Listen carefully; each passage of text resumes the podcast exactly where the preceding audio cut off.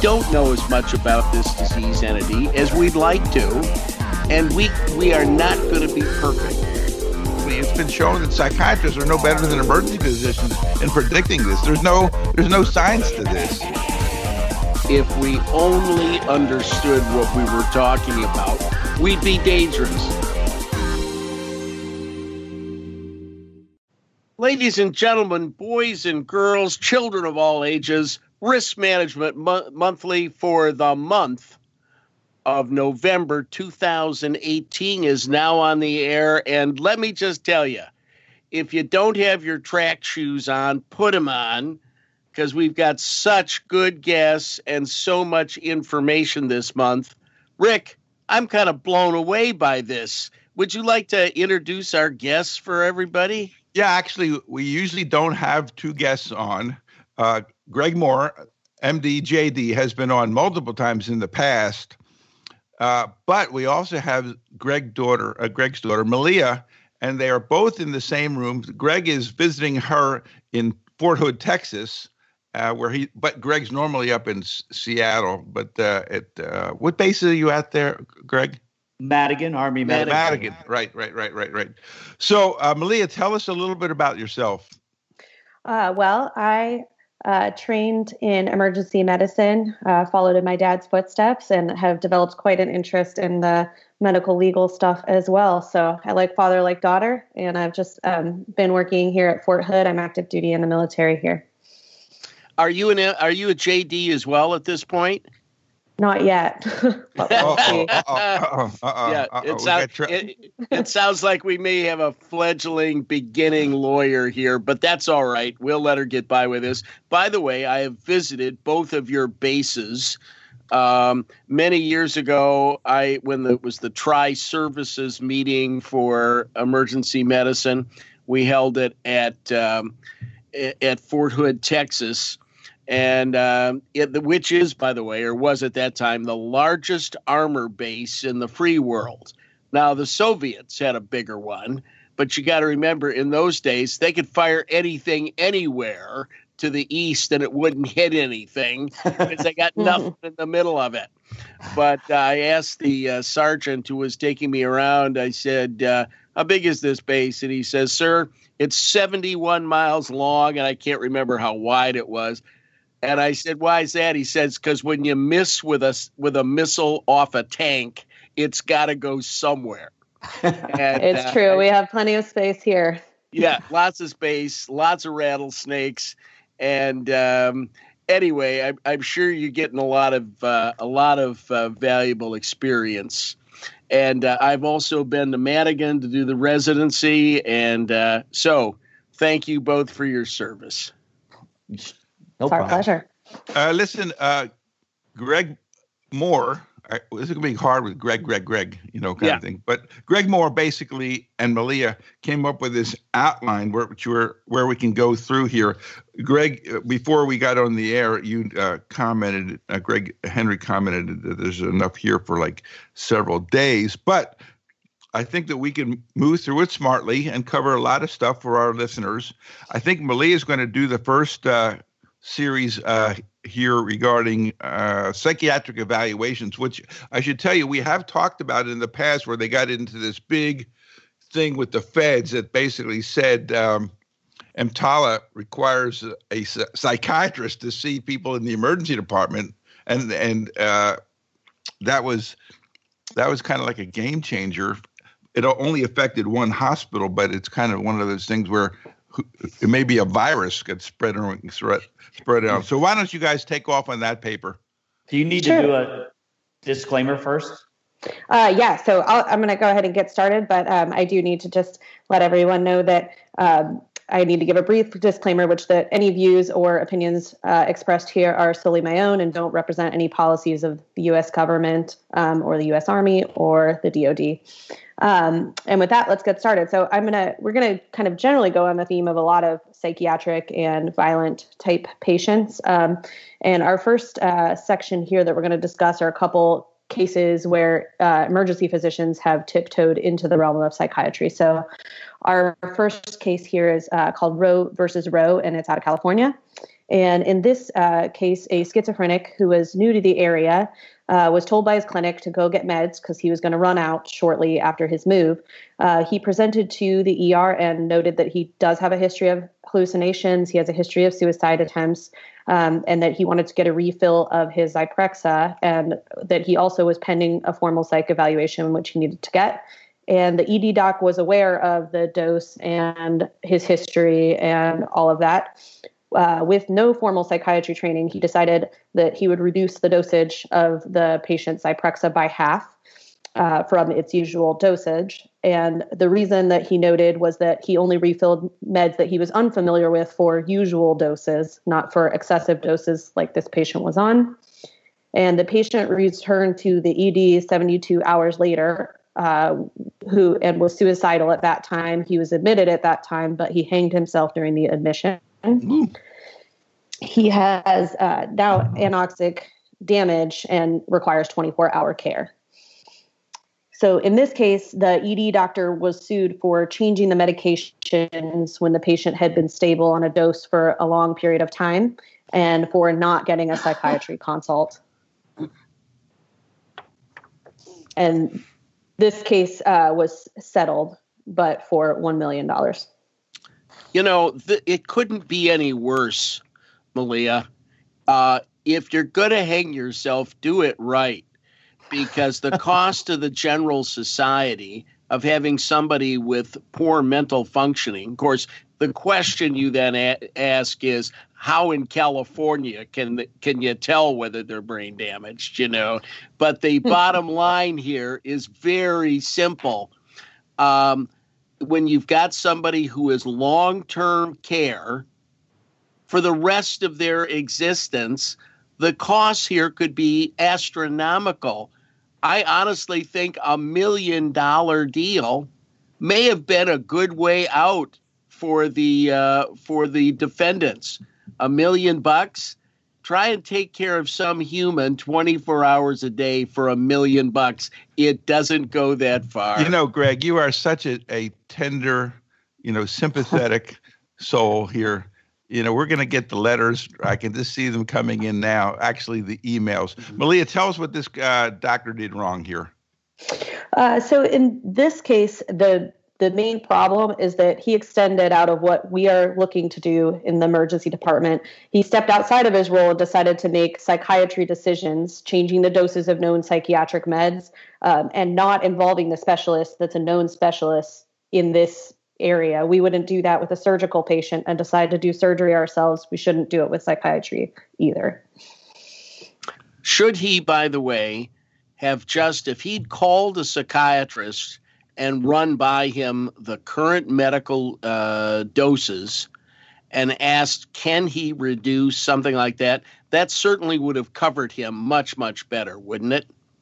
Sure. I think it seems like best practice in general with consultants, especially in the emergency department, is to have your consultant see the patient, be involved in their care. The more you can get them involved in your care, the more sort of on the hook they are with you. And so with psychiatry patients, best practice is to have a psychiatrist evaluate them, but definitely making decisions without even involving the psychiatrist is not going to work out well. Yeah, Although, you know, I'll, I'll the idea the idea that uh, prescribing a dose that you are not comfortable with does have a certain kind of um, a nice ring to it. Uh, however, we know that in, in psychiatry, these medications are just titrated to effect. And so that I'm sure that was the argument against this uh, this this uh, position. But you know, when you first said uh, he didn't feel comfortable doing it outside the, uh, usual range, I mean, uh, I, I I thought that was kind of nice. Didn't win, but kind of nice. Sure, you know, and I think we could sympathize. Um, anybody could sympathize with that. I think in this case, uh, it was crucial that the patient had been stabilized on this slightly abnormal dose for a very long time and had mm-hmm. been successful. Yeah, I think that the the uh, thing that frightens me here, and I know there's a lot of our regular listeners who understand the fact, getting a psychiatrist to come in is extremely difficult. Now, I don't know what it is in the Army situation at Hood or Madigan, but can you get a psychiatrist any time of the day or night to come in on this kind of case? Oh, it's easy. Yeah, they run right in. They just yeah, yeah. I, I'm sure they're going to bowl you case. bowl you over when they run through the door. yeah, yeah, yeah. yeah. No, I it's like sit- everywhere else. Yeah, I was sitting at home dressed, just hoping to be called in on this case. Um, I, I I understand in the best of all worlds, you'd love them to come in and do the hour um, psychiatric exam have them draw puzzles and pictures and all that sort of stuff.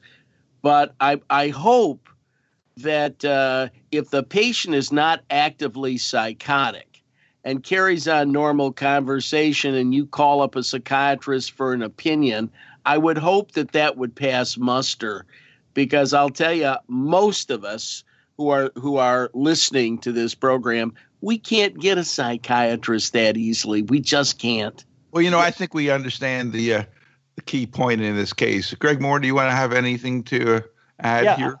Yeah, I think I think the message here is, uh, you know, you wouldn't say, "I know you have appendicitis. I think I'll just go ahead and take you to the OR myself." If you can, and it's really a little outside your area of expertise, to communicate with someone else and confirm it's the right thing to do. From a practical, maybe jury point of view, I think I'd rather sit in front of a jury and say, you know, this guy told me it was his dose and he was doing great on it and he just needed me to help him get to the next appointment. So I wrote this big dose because I believed him and what he was telling me uh, rather than unilaterally just decreasing stuff and asking for consequences. Yep. Yep. Okay. Should we move on to the next one? Yeah. Sure. Sure. So next case, same sort of theme, um, but in this case, a um, a man uh, with his young wife noticed that since they had moved, they were in the military, that um, that his wife had become lethargic and depressed, and he had received orders to go elsewhere. And his boss said if he was going to not go, he needed to get a doctor's note to stay back. So he took his wife to the ED. Uh, where she was in the ED, she was diagnosed with acute delusional psychosis, and the MD initially recommended admission. He spoke with the husband. The husband said, I'll watch her at home over the weekend. And then uh, they decided together that this was probably okay. And even though he had diagnosed psychosis, he decided to prescribe hydroxyzine for the patient over the weekend well, over the weekend, you can guess she got worse. Uh, she alternated between outbursts of agitation and then lethargy and catatonia throughout the weekend um, and was violent with her husband, attacking him several times, one time with a closet rod. At one point, the husband went to call 911 uh, after she had an episode of catatonia where he thought she was asleep in the bedroom. Uh, but during that time, she beat uh, her 16 month old son to death. Mm. you have a lot of cheery cases. So, yeah, we're gonna start off upbeat. yeah, I was just gonna say somebody's got to defend himself. Uh, yeah, in this case, you know, it's very hard to make the diagnosis of psychosis, active psychosis, which by definition means they're out of touch with reality and may constitute a danger to self or others, and then send them home. I think that's a I think that's a gutsy move. And that was definitely an issue in this case.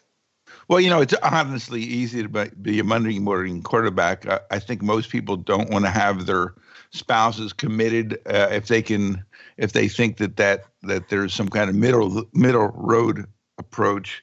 It just turned out that this was a horrible mistake. But it, you know, it's possible it could have ended more positively than this. I mean, this was not necessarily kind of like slam dunk predictable. Yeah, I, I, I'm going to get. A, I just want to make sure that everybody realizes if you don't, if you put down a diagnosis like that and send them home, it, it, things better go well. Because in general, answering that question on the stand, what is psychosis?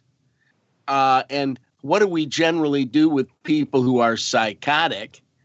Uh, we treat we treat them with antipsychotic medication and usually watch them, and and uh, other than that, if you're going to sign them out against medical advice, if this isn't what you want, but that paperwork better be pretty good. Hey, Greg Moore, help us out here. Well, the, it was interesting. This woman uh, went to trial for murdering her son and was, uh, you know, let off because she was diagnosed with paranoid schizophrenia and not guilty via reason of insanity. But I think the first two cases, what I'm taking out of them is, you know, you are a specialist in what you're a specialist in, and uh, although we touch on all the other ones, you got to realize there's a line where you may be overstepping your bounds. Yeah, I think that that's the common point of both of these cases, and I think there are, clearly are some take-home messages here. Yeah, I mean, I'll have, a, I'll have a guy come in and his pressure's high and his sugar's high, and you you feel like, well, the answer is going to be let's up this and lower that. Um, but I will usually try to get a hold of the primary or someone just so that we're all in agreement about what's being done here. Greg, you want to talk about some suicide cases? Yeah, yeah. Let's. You want some better news, happier news? yeah, right. um, people always worry they're going to send someone out and they're going to commit suicide and they're going to be in trouble for it. And I just, uh, you know, I, I've got a series of cases here that sort of made me feel a lot better about things. So uh, the first one is Rice versus Summa Physicians in Ohio. We know and, those people. Yes, yeah. we do. oh, do you? Oh, yeah, we ones? do. Oh, oh, is that the ones where the residency yeah, went exactly, exactly, exactly, yeah, yeah. So, uh, so the patient and them both had a bad outcome in this one, I guess. But, uh, um, so this is a 35 year old. He gets arrested for a DUI, and uh, when he goes in, uh, we have I've seen this a lot where you know they're going to go to jail and they say, "Well, I, am going to kill myself," and then they don't have to go to jail. But uh, this guy said he had suicidal ideation and he was evaluated in the emergency department and he was felt to be okay. Um, he was the key word here is evaluated. Uh, he was discharged to a sobering facility, and at the facility, he hung himself in the bathroom. And you would think, oh my gosh, now I'm in trouble. Uh, and they sued, uh, the state sued and said, you know, you didn't evaluate and protect him from himself. Uh, and the defense often in these cases is, you know, I didn't really hurt you uh, you hurt yourself. Uh, you and you told me you weren't suicidal, and oh, you know what am I supposed to do? I have to believe you if you tell me something, and that's why I discharged you. And there was a verdict for the defense on this case. That's a common approach in these cases. Is first of all, I didn't hurt you; you hurt yourself, and this is what I had to go on with information and I can't be an ultimate mind reader for everything in the future. That's sort of the defense that's used. You know, my first case in 1976 had to do with a 19 year old who, in a panic, um, broke away from his family, uh, was brought back, and they took him to the emergency department. And he went through everything with the family and signed one of these contracts about I won't kill myself. Uh, he goes home. Family is with him. He sneaks out at night. Now he's a pilot, uh, um, a uh, amateur pilot, and goes out, steals a plane at the Wayne County uh, General Hospital, and uh, flies it around, talking to the tower about how nobody understands him, including the doctors at the hospital, and and drives the plane nose down right into the center of the of the runway. Wow. Uh, and and I had to go to defend the doc who's involved in this. But I think that that approach that the family was with him, they didn't seem so upset. He got away um, and basically we said, you know, the cause of this kid's death was the kid himself. The doctor didn't try and kill him. No one tried to kill him, that sort of thing. And uh, I think a lot of juries do understand the fact that suicide is very difficult to predict. You know, nobody's yet published a scale which is too, truly predictive of who's going to kill themselves. But that's you one know? of the reasons that we probably need to err on the side of mitigating risk. I think um, the yeah these contracts and stuff like that. You're playing the odds. Yeah, of course. But but the consequences of the odds are very very high. It's going to be death or or attempted death kind of thing. So right. it's like given the fact that none of these uh, things work very well at all. And frankly, it's been shown that psychiatrists are no better than emergency physicians in predicting this. There's no there's no science to this. Well, you know, the cases that we remember from our youth, the Marilyn Monroe case, things like that, they all had good psychiatrists. They all had people who theoretically were on top of this issue. The bottom line is we don't know as much about this disease entity as we'd like to and we we are not going to be perfect, Rick. It, well, Greg we're Moore, just what not. Do you, what do you think we should do in these cases? I mean, yeah, I understand the defense, but yeah, the fact uh, is he, he's he's dead. That that was probably not a, a very good outcome. Malia, what do you think too? I, I think that your duty to the patient is to do a fair and full assessment, and you cannot predict all the outcome like you said. There is no way to that has been discovered yet in modern medicine to predict all of these cases. I think as long as you do a careful evaluation of the patient a careful medical clearance which we'll get to in a little bit and you take care of the patient while they're in your custody to the fullest extent of your ability you've done what you can do for these patients yeah, I, I agree. And, uh, you know, you guys are spot on. I've done a fair amount of writing on this, you know, violent patients topic and assessment. And, uh, Rick, you're totally right. Uh, they've shown that really psychiatrists are no better predictors than we are. It's just not a science, like Greg Henry says as well. It's just not a science. Um, and like Malia says, if you just give it your best good faith effort, um, things are usually pretty forgiving in the in the courts. Uh, I, you know, we all learned something called the sad person scale and all, all these things that were taught to us. And uh, I had a great professor of psychiatry who said, if we only understood what we were talking about, we'd be dangerous. Yeah. But he says, but he says, I don't. I, I'm supposed to teach you kids these things but quite frankly, you know, if I walk in the room, it is a gestalt, it is a feeling uh, that pushes you in other directions. I, um, I'll, I'll, tell you a bad case I had. A woman's brought in by her teenage children, and she's an attorney. And she's basically saying, You can't touch me, you can't look at me. And the kids are crying. She's loading a pistol at home. And I committed her against her will, uh, an involuntary commitment, and she's yelling all the way out the door, My lawyers will do this and that and another thing. You know what? At that moment in time, I said, I've got crying family members who watched her load a gun. I ain't, I'm not going to let her go home. And, and, of course, she's saying, You realize I'm competent, I'm this and that. You by the very fact that I've got a history that she's loaded a gun, I think I did the correct thing. Yeah. Now, yeah, and she never came back and sued me, and the kids came back and thanked me. So yeah. that's okay. Well, uh, uh, what I usually do is I do the sad person score, and then I get the total. I go back in my office and I review it. I pull out a quarter and I flip it. And yeah, then I go back and I say, "Oh, we're going to let you go home." yeah, yeah, right.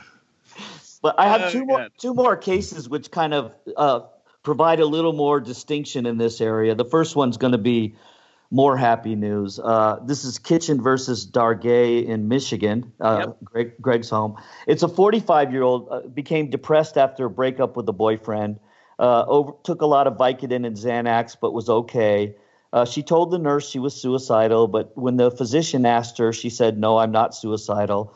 Uh, because of the nurse story, he called a social worker who evaluated, and she told the social worker, "I'm not suicidal." And but the next day, she was discharged after that evaluation, and next day she went home and told her daughter, "I want to kill myself," and the daughter didn't do anything, and then she hung herself and killed herself. And so then there was a lawsuit against the physician and social worker from the prior day, saying, "You know, you should have committed me." And the defense was again always uh, I did not hurt you. You hurt yourself. And then the second part was, you know, I evaluated, you told me you weren't going to hurt yourself. A social worker came in, you told them you weren't going to hurt yourself. You know, how can you expect me to predict and read your mind in the future? I need to believe what you tell me. And that kind of plays good to juries. And there was a defense verdict. This is hard, though, because um, if you were truly suicidal, would you tell somebody you're suicidal? It's like if you say you're suicidal, that's kind of like a call for help. Um, but if you were definitely going to do it, kind of thing, and somebody dragged you into the emergency department, you you you wouldn't be broadcasting this to anybody. You'd go home and do it. So it's yeah, kind of like yeah, yeah but, you're, but Rick, you're you're you're damned if you do and you're damned, damned if you don't. If you don't. Yeah, I I always had this service you could call in psychiatric outreach, community help outreach. Oh, I know where this is going. I know where this is going. Yeah. There was never a psychiatrist who came in. It's one of the people who came in and they did their evaluation and called up the psychiatrist. And a couple of times I disagreed. They were they wanted to send the patient home and I said, "You know, I love you you're great guys. Thanks for coming in. You know, thanks for playing. But the patient still didn't seem right to me. And I think what our listeners have to remember is if you're the doc in charge whose name's on the bottom of that form, they can be advisory to you, but you're still the guy who's got the insurance policy and the responsibility to the patient. And I, I just don't want all of our people thinking, eh, I've called somebody else in. There's no problem for me. That's not the case. Yeah, that's, that's a big that, mistake. That's such yeah. an amazingly good point, and that's what I preach to residents too. You don't just pass the baton. That's not adequate. You need to assess yourself and get a feeling. Uh, you can't just hand it off to a social worker. One one of the things that I used to worry about earlier in my career is is this going to hold up a non-physician evaluating and me basing my decision on a non-physician's assessment? And uh, you know i used to think oh i got to get a psychiatrist. I can't just have a social worker. Um, but when we go back to standard of care it's like what a reasonable person does in the same situation. And that's how it's done everywhere. It's a social worker usually not a not a psychiatrist. So i've never seen a case where they said, oh, you should have gotten someone with more expertise in my case. Ready for another one? Yep. Okay, this provides a little distinction of, of what you have to do to get these defense verdicts rolling your way in a suicidal assessment. And this is Keefe versus Samaritan in Oregon. And it's a 20 year old guy. He's brought into the ED for decreased level of consciousness. And the ED staff was told that the patient drank alcohol, took sleeping pills, and was upset about a girlfriend. And so he was watched through the night without any problems. And he was discharged the next morning, uh, very sleepy, but he was allowed to just sleep in the ER till he woke up. And then he was allowed to go home. And the following day, he shot himself in the chest and died. Now, the distinction here and why they sued was you did not do a mental health evaluation on me. You knew that I had taken more alcohol and drugs than I should have. You never asked me, was I suicidal? You didn't do an evaluation. And so this one ended in a confidential settlement. And I think the distinction is if you do a good faith evaluation and make the wrong decision, uh, and the patient hurts themselves, you didn't hurt them, juries are going to be favorable. But if you don't do an evaluation, you're very likely to be liable. Malia, what do you think? Uh, I it, similarly, I think just switching gears sort of to the next the next topic that we're going to discuss that ties into this as well. The the patients that really keep me up at night or that I worry about are not so much the ones that I get to do that detailed assessment on because like we've already discussed, those ones you're relatively protected. It sounds like the court supports you, everybody supports you if you just try your best and you do a good job. Uh, I worry about, and especially this varies state to state, but uh, depending on your local sort of uh, setting, I worry about those patients that I don't get to complete my assessment and and they're lost or they elope, which is a frequent thing that happens for us. Um, so if, if it's okay with you, I'm going to bridge into this this next case, which ties that in as well. Go for it. So this case is Harvey versus neighbor. Um, and in this case, there was a 30 year old female. She came into the ED for uh, evaluation of a psychiatric problem. Uh, the nurse evaluated and actually said, I, I can't determine whether she's suicidal. So she went and got a physician. And the physician came in and evaluated the patient. But during it, he got an emergent phone call. I'm not sure if you guys get the luxury of carrying phones that are ringing all shift, but I worked at places that have. So he got one of these phone calls and he stepped out to take the call. Uh, during this, the patient believed, well, I guess I'm discharged. And so, so she stood up and left the room. She actually was pursued uh, into the hospital garage by hospital personnel saying that she needed to come back. And she, it's unclear uh, based on the testimony, but jumped or fell out of the parking garage off an upper story and and died. So how many people do you know accidentally fall off a parking garage? well, know? it happens all the time here. You know? Yeah. yes, I think that there were some uh, there was some alternans in the history there between in the court documents, but it seems like most likely was a jump. But um, so in this case, they allege negligence to the hospital staff and they allege specifically to the physician for not fully evaluating this patient. And they said, it's your fault. If you had evaluated this patient, you would have caught that they were suicidal. You would have put them on a hold and kept this patient there. Yeah, I, I think we've talked a lot uh, over the years here about elopement. Uh, when you walk in to the room and the gown is sitting in the middle of the stretcher, and uh, you look around, there's no patient, it ought to trigger in you an elopement uh, protocol, i.e., you check the waiting room, you you call, you make this, that, and another thing. At least in this case, somebody saw them leave and security pursued them. Now, uh, the biggest problem is when they're awake, alert, and and relatively competent, how much leeway does security have to enforce bringing them back? Exactly. That this is the question. I'm out here now. I'm feeling okay. I'm going home. And by the way, I'm awake, alert, oriented, know who what time it is, who everybody is, and if you touch me, uh, that's that's called a battery and uh, I think I think these are very difficult cases. I mean, I'm sorry that she jumped off the parking deck, but how much were they trying to do to restrain her to do this, that, and the other thing? Because you, as the doctor, cannot be running out of the department after these people. You can't do it. Agree. And in fact, this in this case, they specifically asserted that the physician also had a duty to his other patients in the department, and part of his duty was answering that phone call about another critically ill patient. Exactly. Yeah, I was going to say if any dollars change hands here, I would be very disappointed.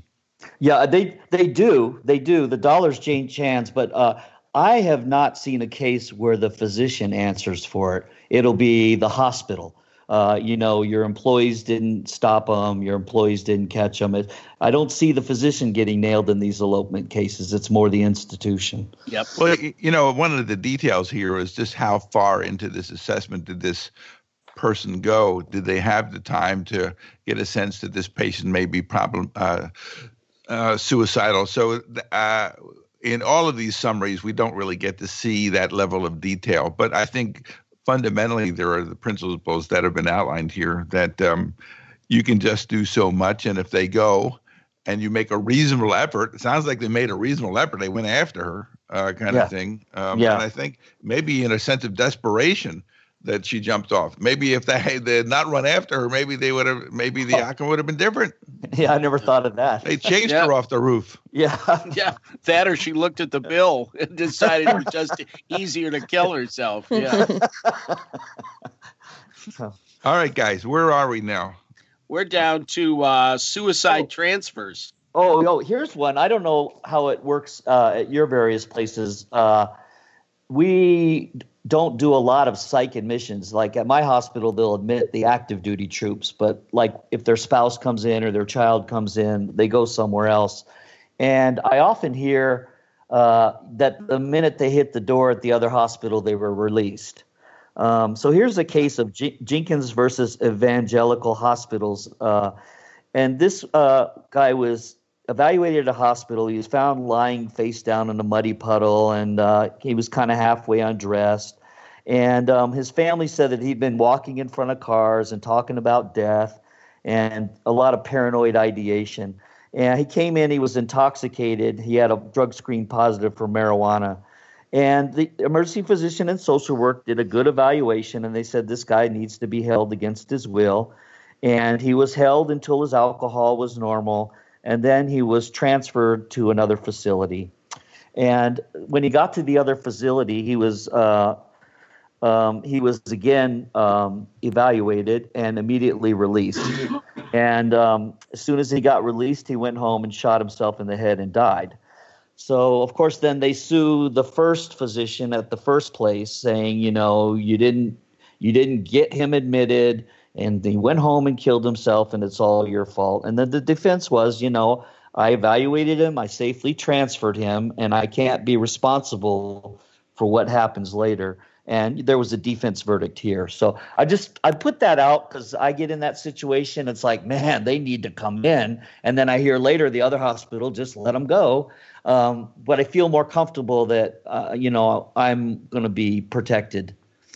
Well, you can't be expected to think ahead and know what another set of doctors are going to do under a different set of circumstances. The patient might, by the time they're reevaluated, look worse. Or consequently, they may look better. Uh, this wasn't an EMTALA case, was it, Greg? No, no, this wasn't. Okay, because because uh, it's always a problem too when you send them to another institution. Why did you send them? Does your hospital not have in in hospital beds? I mean, what was the reason for the transfer? Yeah, well, uh, on this one, I don't know for sure. I don't. I just probably they didn't have the facilities. I know we'll often transfer because, you know, we just don't admit non-military people for the most part, and uh, it's hard for them to be successful in an EMTALA suit against the federal government itself.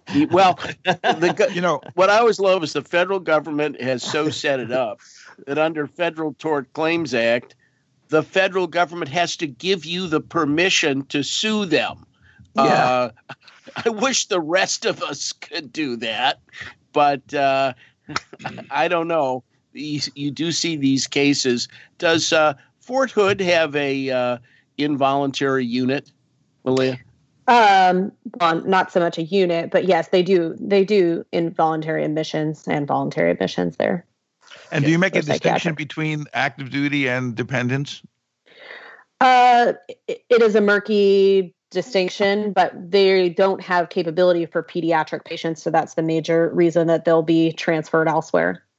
Yeah, because it's interesting because I think I just intuit, Greg, that uh, Greg Moore, that if you uh, transferred a psych patient and there was a problem and they did uh, have uh, have a bad outcome at the other end, they could say to you, oh, "Well, what what was a reason you transferred? You t- you admit some, but you don't admit others, and in, yeah, uh, yeah, uh, you know, it's like well, well, well why? And it's the it's the why is not going to be very good. Why?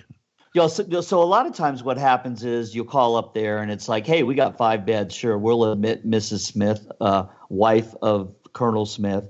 Um, yes. But but you know if General if, Colonel and above get it. Yeah, yeah, yeah, right. right. But uh you know, if they're down to where they got one or one or two beds left, then they have to save them for you know the soldiers. So that it's kind of that's that's the reason.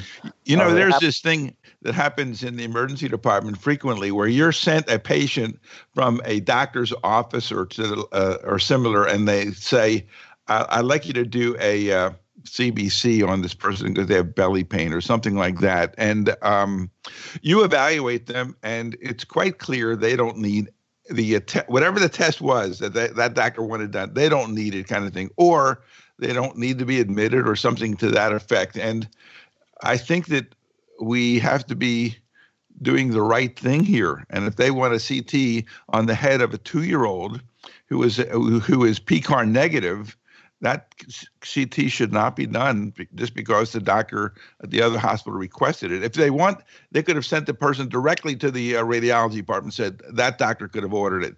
But once you got your name on the chart that you ordered this test, then you've got to defend what was the medical indications for it. And I think that uh, we have to be uh, aware and willing to know that once that once that patient is ours, the responsibilities are ours and the decisions are ours. And yes, we can take into consideration what that uh, other doctor requested, but if it's something that's not going to be helpful, maybe harmful, then I think that you just don't do the test. You call up the doctor, say, "Listen, this person's uh, feeling a lot better now. I feel the belly. There's, I don't think we need, or felt the head. There's uh, the the kid's acting normally. Yeah. only th- throwing up seven times.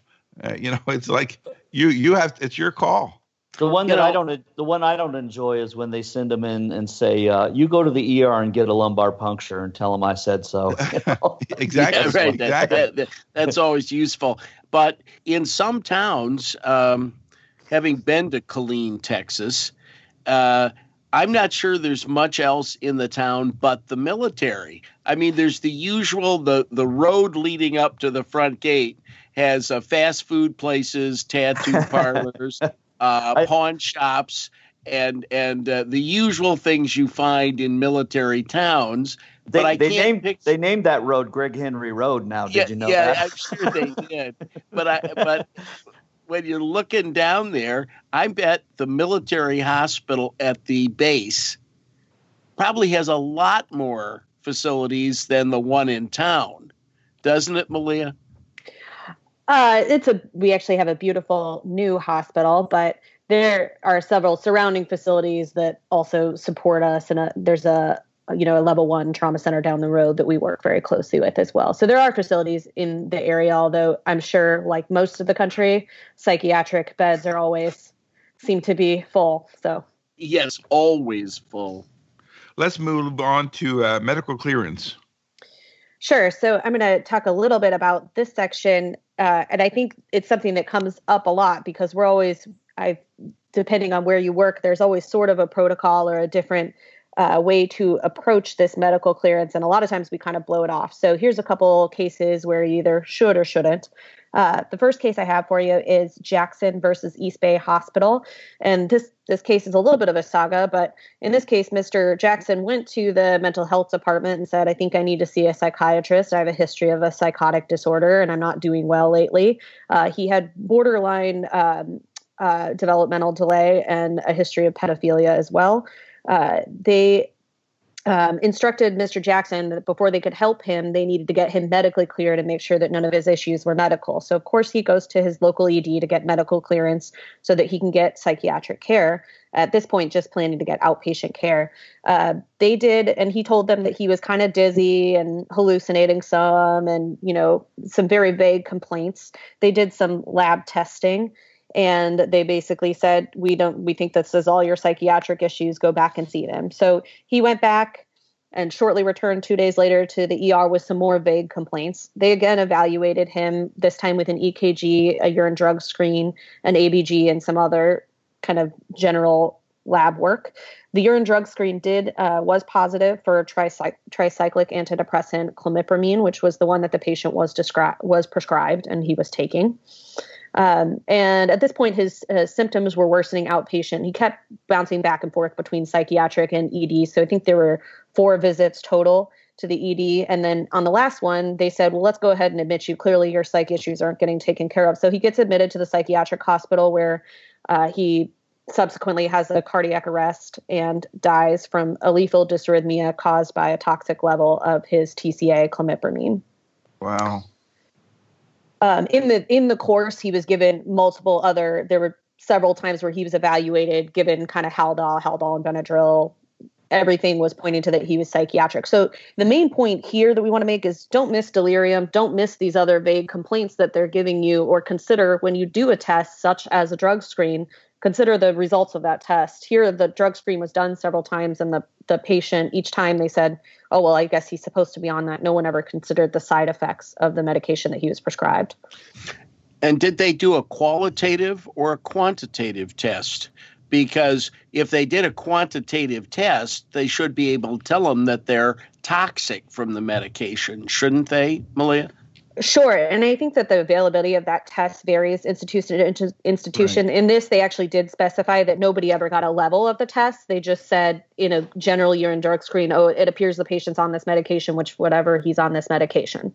You know, it's interesting because uh, Greg Moore and Greg yeah. Henry and Rick Bukata are of the generation where we used to see tricyclic overdoses all the time, and they yes. were very deadly. And it was like, here is this antidepressant uh, that will kill will, that can kill you. Um, but they, they were amazing cases. Amazing yeah, cases. You know, they don't give that stuff out anymore. There's that. That's like it's it's, and so to see a case more uh, contemporaneously that is a tricyclic overdose or a toxicity, I'm sure that a lot of the uh, emergency physicians out there now who are recent graduates or are younger have never seen a case in their life. And so you'll never make a diagnosis that you're not thinking of as, as a potential. And so there, there may have been other tip offs to this. I mean, was there any kind of sinus tachycardia going on in these cases? Um, you know, what, what did, what, what did the QRS look like? If you, but if you don't think of it, you don't, you, it doesn't, it doesn't mean anything to you that the guy's got 105 pulse. And that's exactly what it seems like in this case when you review them looking back, all the pieces were there, but nobody put the puzzle together in this case. Very interesting case. Um, so next case, medical clearance. So this is anonymous versus anonymous uh, from out of Massachusetts. Uh, this was a 37-year-old woman. She was brought in by EMS to the ER, reported taking 20 Darvon and 12 Vicodin. Uh, and she was sat in her room for quite a while. She never had her belongings checked, and it came out in court later that the whole time she was continuing to overdose on these medications while she was in the ED because she had the bottles with her. Um, and uh, subsequently, she did have a bad outcome. She actually overdosed and uh, died from this.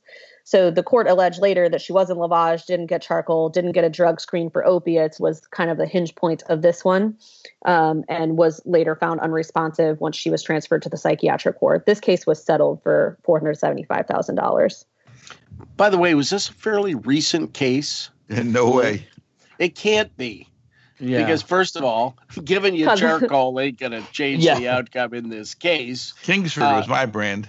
Yeah, Kingsford. yeah, yeah, yeah. I, I, understand that, Rick. But the um, the problem with all of these cases, and by the way, it's notice it's interesting to note that the medications she were was on probably aren't that effective anyway for anything. Uh, but they're good to kill you, I guess. I guess that's how they work. Well, we are also of the generation where we remember Darvon, Darvocet, um, and ultimately those drugs uh, went away, but they were huge, huge, huge sellers. Uh, but I think generically, uh, there are uh, things to be learned from this case. That's for sure. And um, these medical clearances, we we often kind of take them for uh, the won't talk to them unless we do medical clearance. And there's all of this literature that says, well, just do a good history and physical. Don't you don't need to get all of these tests. And but a good history and physical does not necessarily measure what's going on in your EKG kind of thing, or your. And it would be nice to know, kind of like. Uh, I guess a drug screen is always included in those. I so I shouldn't be too uh, too critical of uh, just do a good history and physical.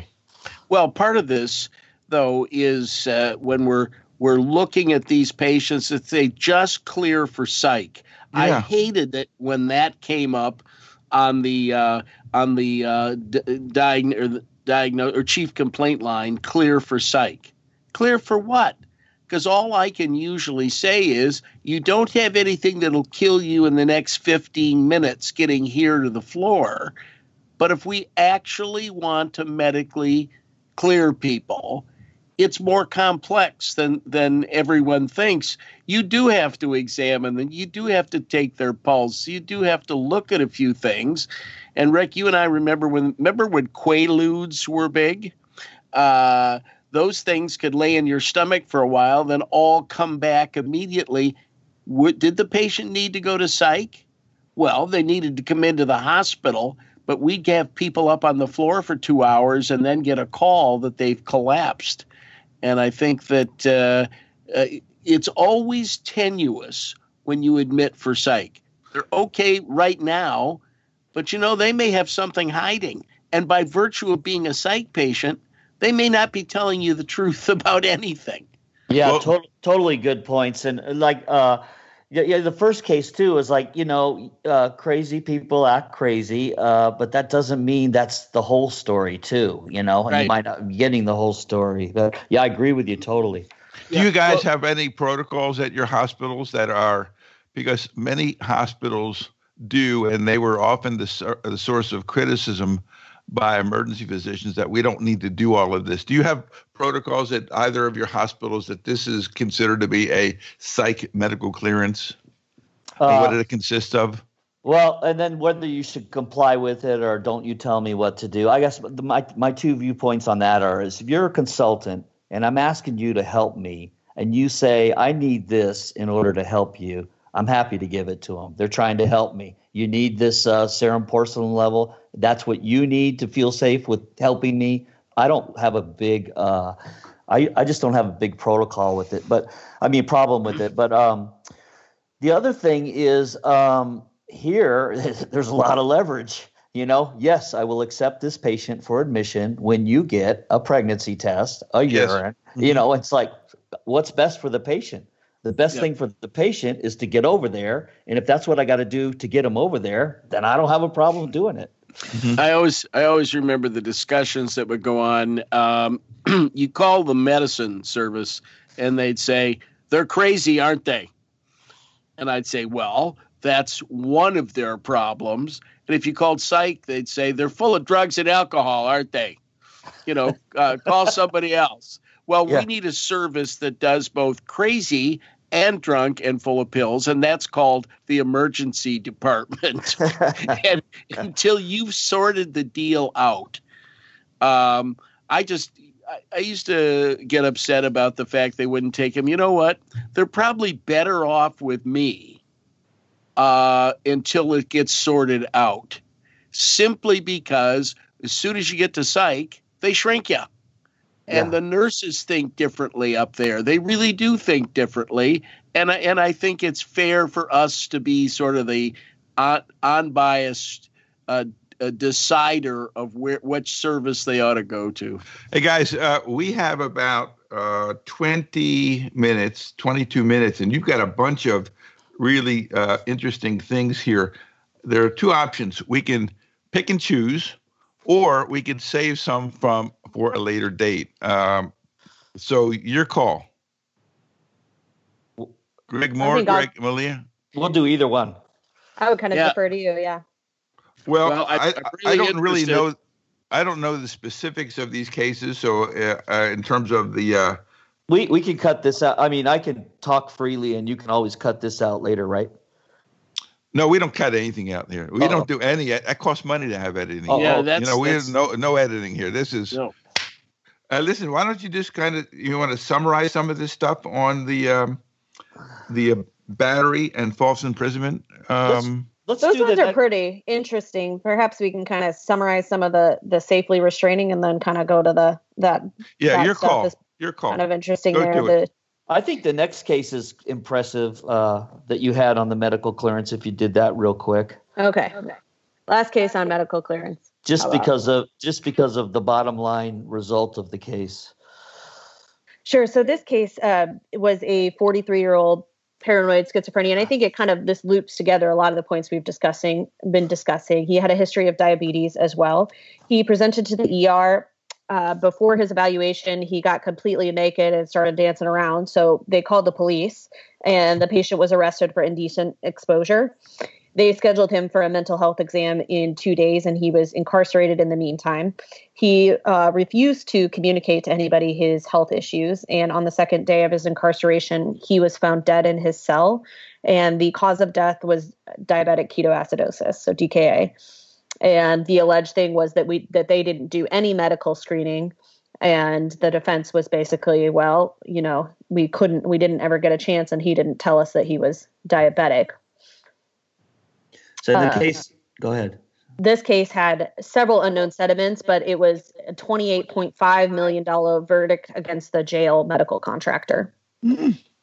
And the rest was unknown. So, do you guys, do you guys ever have these agitated, attention gathering, difficult lobby patients and then someone says hey i'll just take them away to jail and you go sure go ahead just take them away you know? Yeah yeah. but you got to be careful you got to fundamental mistake i mean the this person is naked and uh, the solution is send him to jail uh, you know i think that that that's you know obviously a huge red flag. This patient needs to be sedated evaluated kind of thing.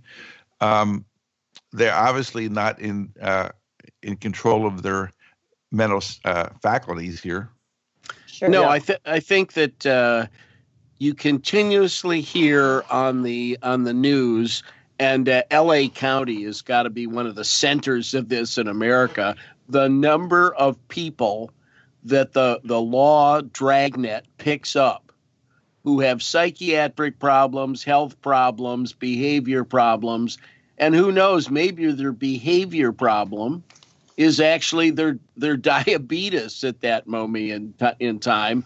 If I was running a jail, my threshold to send people over to the emergency department would be very, very low because the jailers are not equipped uh, to tell all of those things apart. We can't tell all of them apart a lot of times. I wouldn't want to be the jailer who's yeah, got to make mental status decisions. This is pretty egregious case, though. I think. Um, I think yeah. so too. Yeah. But have you guys been in ERs where there's all this agitation? Someone says, "Well, I'll, I'll just take them away," and you feel no. like, "Okay, good." No, because no, because we we we we were in charge of the ERs, and and and that would just be you would you would have to have your head examined to do that. yeah. I would I would propose that uh, we have a couple more little sections of uh, restraint misadventures and uh, failure to to warn people at risk that we could finish up with? What do you sure, think? Sure, yeah, sure. yeah. It, it, it's your call. You, you're yeah. you're running the show here. We're just you know bystanders in this thing here. Well, yep.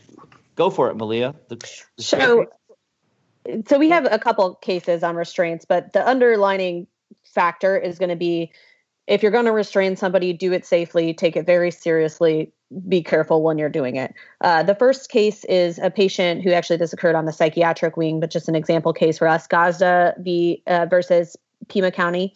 And this was out of Arizona. This is a 32 year old female. She was admitted to the psychiatric wing. She became violent. She was restrained. They held her face down for 15 to 30 minutes while they were restraining her. And you can guess that she had a respiratory arrest uh, followed by death. And this county settled in this case for $105,000 and then there was a confidential settlement with the security company as well.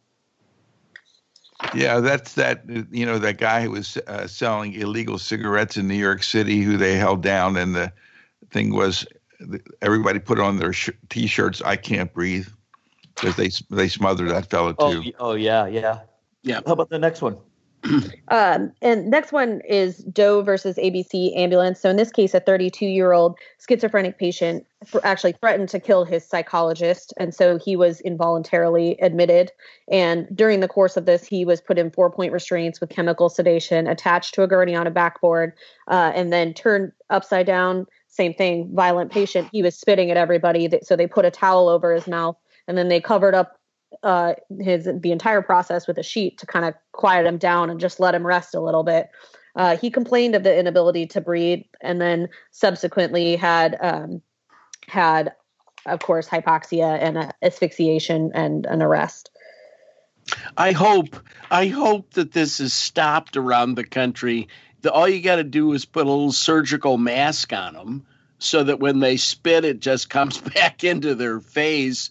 But to actually occlude their airway, I, I, don't understand where that's ever been taught as a way of doing business. Well, I the other thing saw that is restraining people uh, on their abdomen is that can be dangerous business, especially especially when they would have this thing where they would have the ankles uh, connected to the wrists, where I don't know what they call that. Um, oh, a hog tie, right? Hog tie, right? Well, and so you're full body weight is lying lying on your chest and you just can't breathe and so they would people pe- put people in ambulances this way and they would suffocate because they couldn't couldn't breathe because they couldn't lift up their their body weight to uh, to expand their chest uh, I think everybody knows not to do that now and the risks associated with that but I think restraining somebody uh, in a uh, hard, uh, you know, face down position has certain, you know, uh, inherent risks.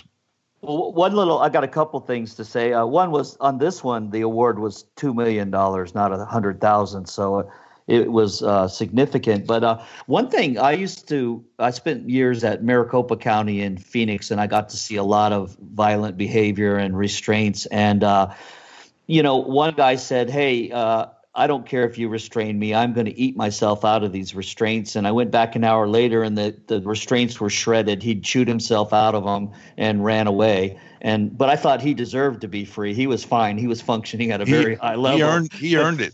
yeah, yeah and, exactly. And another, I remember this woman, uh, and she kept reaching over to her shoulder and biting like quarter sized chunks out of her own skin on her shoulder and then spitting them into the air.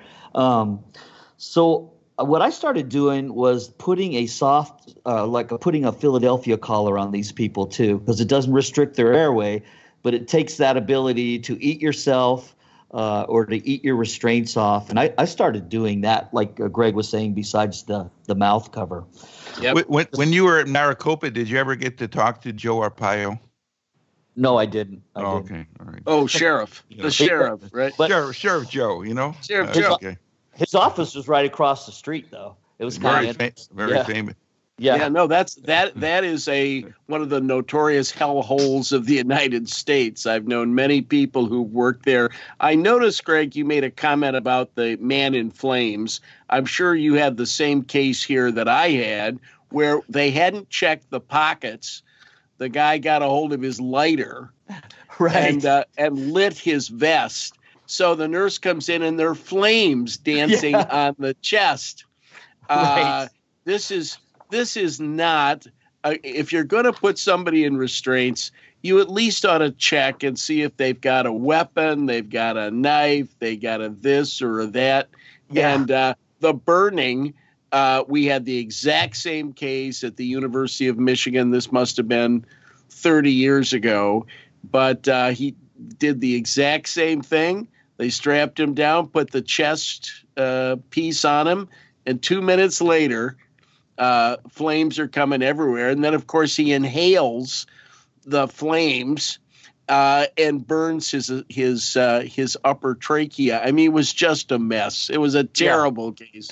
Well, the the one I was going to talk about was the same thing. The guy pulls his cigarettes and lighter out, and people are around the corner, and they come back, and he's on flames, and he can't get away. Um, but that one came out as a defense verdict. Again, same kind of thing. Hey, he did it to himself, you know. Yep, yeah, yeah. No, that's what happened in this case too. And I thought, you know, we may be a little bit culpable here in that in somebody who's acting a little crazy, not to take their.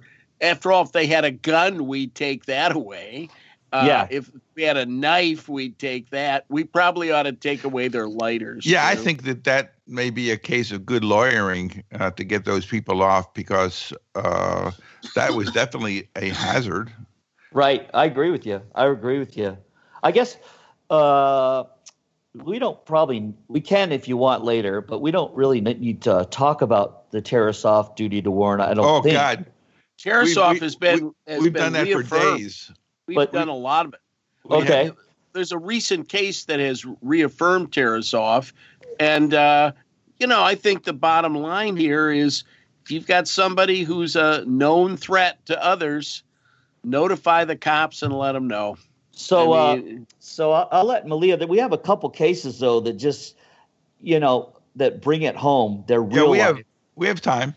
Yeah. yeah. let's do a couple where you know we know about Tarasoff, but then do you really have to worry about it? And I think Malia has a couple cases that say, yeah, you do need to worry about it. So here's one. This patient, uh, this is actually a very recent case, um, and this patient was a very reasonable person, but had well, sort of reasonable person who had gone in twice to the ED and reported that he had thoughts of killing his wife, but then he kind of would backpedal later and said, "No, I think he was. It's under control. I can control this urge. Um, I'm going to get follow up." And so after his second visit, he was released after backpedaling similarly similarly during the visit, and he went home and suffocated his wife and his one year old daughter and stabbed his 13 year old daughter to death. And as if that isn't enough for the case, there here's where it just goes into weird crime stuff. He put them in a bedroom and continued to live with them for two weeks in the house until uh, somebody else called and said, "Can you check on them?" And then the patient subsequently killed himself uh, during that standoff. Wow. what, what case is that on the list that you have? Because my sister, who does our notes, will probably want to look that up. Is that McGrath versus Barnes Hospital? No, that was going to be my next one. It's a anonymous versus anonymous, North Carolina. Well, it's kind of hard to look up the anonymous versus anonymous. hard to look up, yeah. you know, okay. Um, but that case uh, was a settlement for 11.5 million. Ooh. So in this case, it it came up, you know, even though it seemed like a casual threat, even though he backpedaled, it was their duty. They should have let the wife know at least that that had come up at some point she had to have some kind of a safer plan for her and the kids that he was still living with. So you got to comment on McGrath because I think that's an interesting case as well. Which uh, one is? Nineteen is uh, we got McGrath versus uh, Barnes, Barnes Hospital. Barnes Hospital. Yeah. Yeah. So somewhat of a similar case. So this is uh, a case out of Missouri, and in this case, a paranoid schizophrenic uh, he'd been treated, and several times during it, he said he had thoughts of stabbing his mother with with a kitchen knife, uh, but he said this all the time. He'd never done it, and so they never attempted to warn his parents. But the night that they released him from the inpatient facility, he indeed went home and stabbed both of them. He killed his father, severely injured his mother. And uh, the surviving mother then goes and sues the hospital for her injury as well as her husband's death. And um, and sued them for failure failure to warn or failure to uphold that duty despite the fact that this he had a history of violence and a long history of mental illness but this new latest threat had not been communicated to them and they were still on the hook for that uh, and the hospital did pay out $2 million for that yep yeah i think it's understand they don't necessarily necessarily have to chase down the wife uh, the other person. If they talk to the police about this then they've then they've transmitted or communicated you need to contact the family to deal with these issues. It's when they tell nobody that they've got a problem that's where the problem lies. Well greg moore uh, what do you think? Do you you tell the intended victim or do you go through a, a, a intermediary where the police may screw this up they might forget or something like that well if you go what, back if you go back and look at the classic Tarasoff, that when the when the psychologist was told I might kill or I'm going to kill my girlfriend, he called the police, and the police interviewed the guy and mm-hmm. released him. Right. And still, and still the psychologist answered for it. So I know from that classic case, I'm not necessarily off the hook just by telling the cops or telling, unless you really warn the specific person. Yeah, uh, I think that's the point here. Um, yeah. Because that was about no, most people don't know the little details, although we've talked about it about the fact that the um, school cops did pick this guy up and right. talk to him. Yeah, right. UCLA, U, UCLA, or Stanford, campus. or whatever it was. Yeah, UCLA. I think it was. Yeah, yeah. Oh, yeah. So, uh, so I try to directly uh, let the person know that there's been this threat against you. If I, if I now, it doesn't follow like if somebody says I'm going to kill someone at the post office you know, it's not specific enough. How can you warn the entire postal service, you know? But if it gets any kind of specific, then you should warn those specific people. Good points. I think that uh, abs- uh, I think that that really is a unique uh, point that basically we're not off the hook by telling others, as reflected by the Tarasoff case, actually.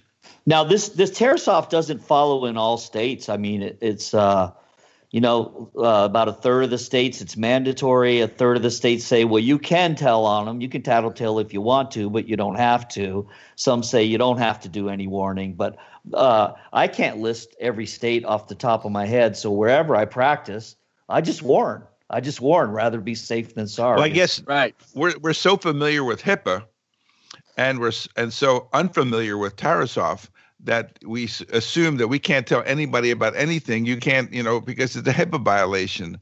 Uh, yeah. And so this is a clear um, uh, condition where that doesn't uh, should not apply. It's and, the and exception. I, I agree. When yeah. you're when in doubt, if you with regard to state law, we don't care about that. And uh, the only issues that it's kind of interesting about reporting uh, people who have uh, seizures and lapses of consciousness, like Greg points out, in California, we're obligated to report that to the uh, DMV.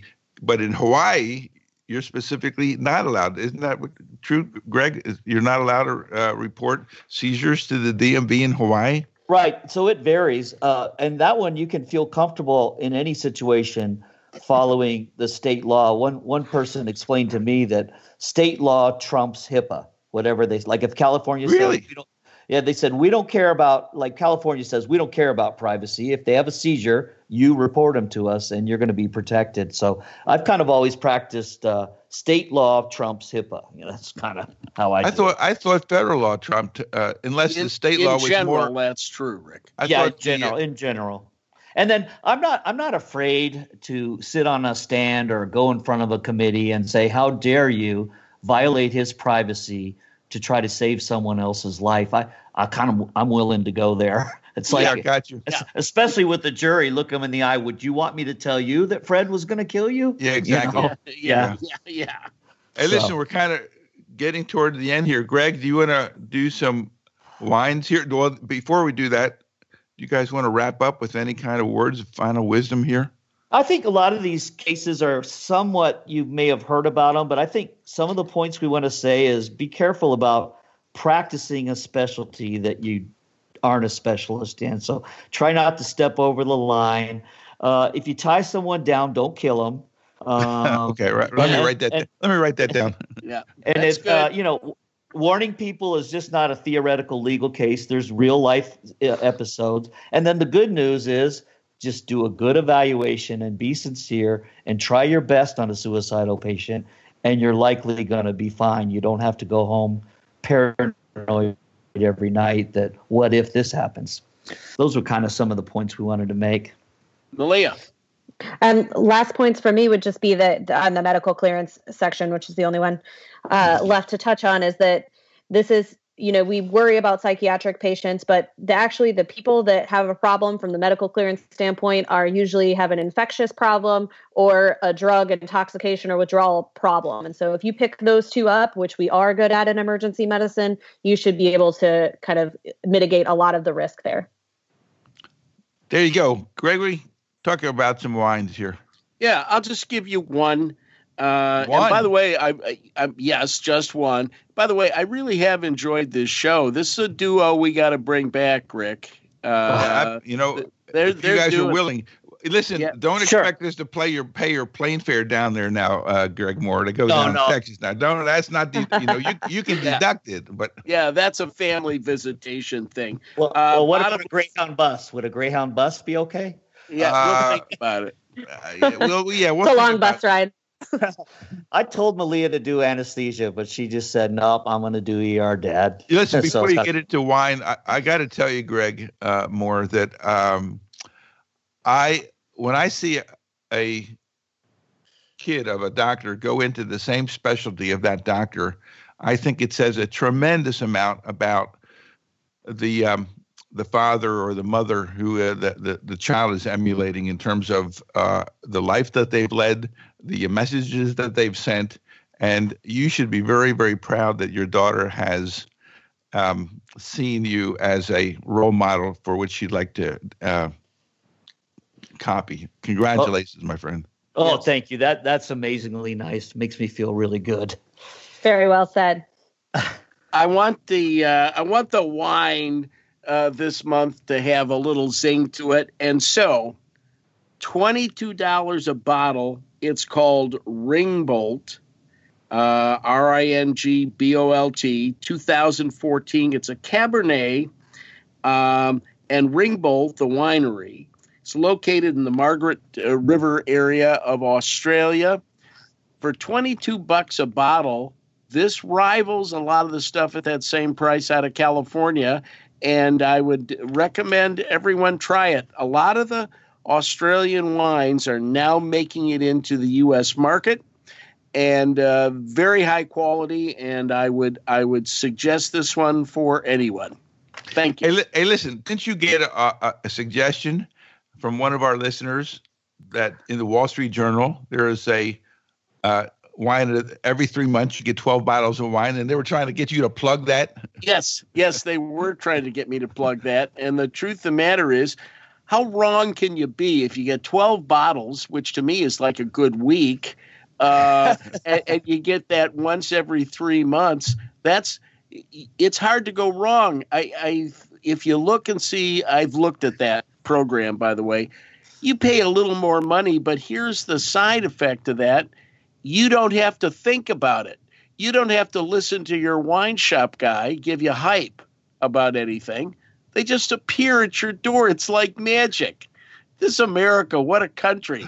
I mean, wine can appear at your door. I love it. Yeah, well, it appears at your door for money. Yeah, yes, yes, but but not so much that uh, that even guys like me, Rick, can af- can afford that. It's not so bad. Hey, listen, thanks very much for uh, preparing this. There's A lot of work went into this, uh, getting gathering these cases. Malia and uh, Greg, uh, it's it's been a pleasure, and I'm uh, I, I, do hope that we can do this in the future. No, thank you. Thanks so much I, for having us. Yeah, and I, I've told you before, but I just appreciate so much what both of you have done for our specialty and education. And, you know, even when I started out, I learned so much from you guys, and I really appreciate it. I wish well, you'd tell so that much. to our tell that to our wives, will you? okay. Uh, that's it for the month of November. And so uh, we will see you in our Christmas edition. Talk to you later. Bye bye. Bye for now.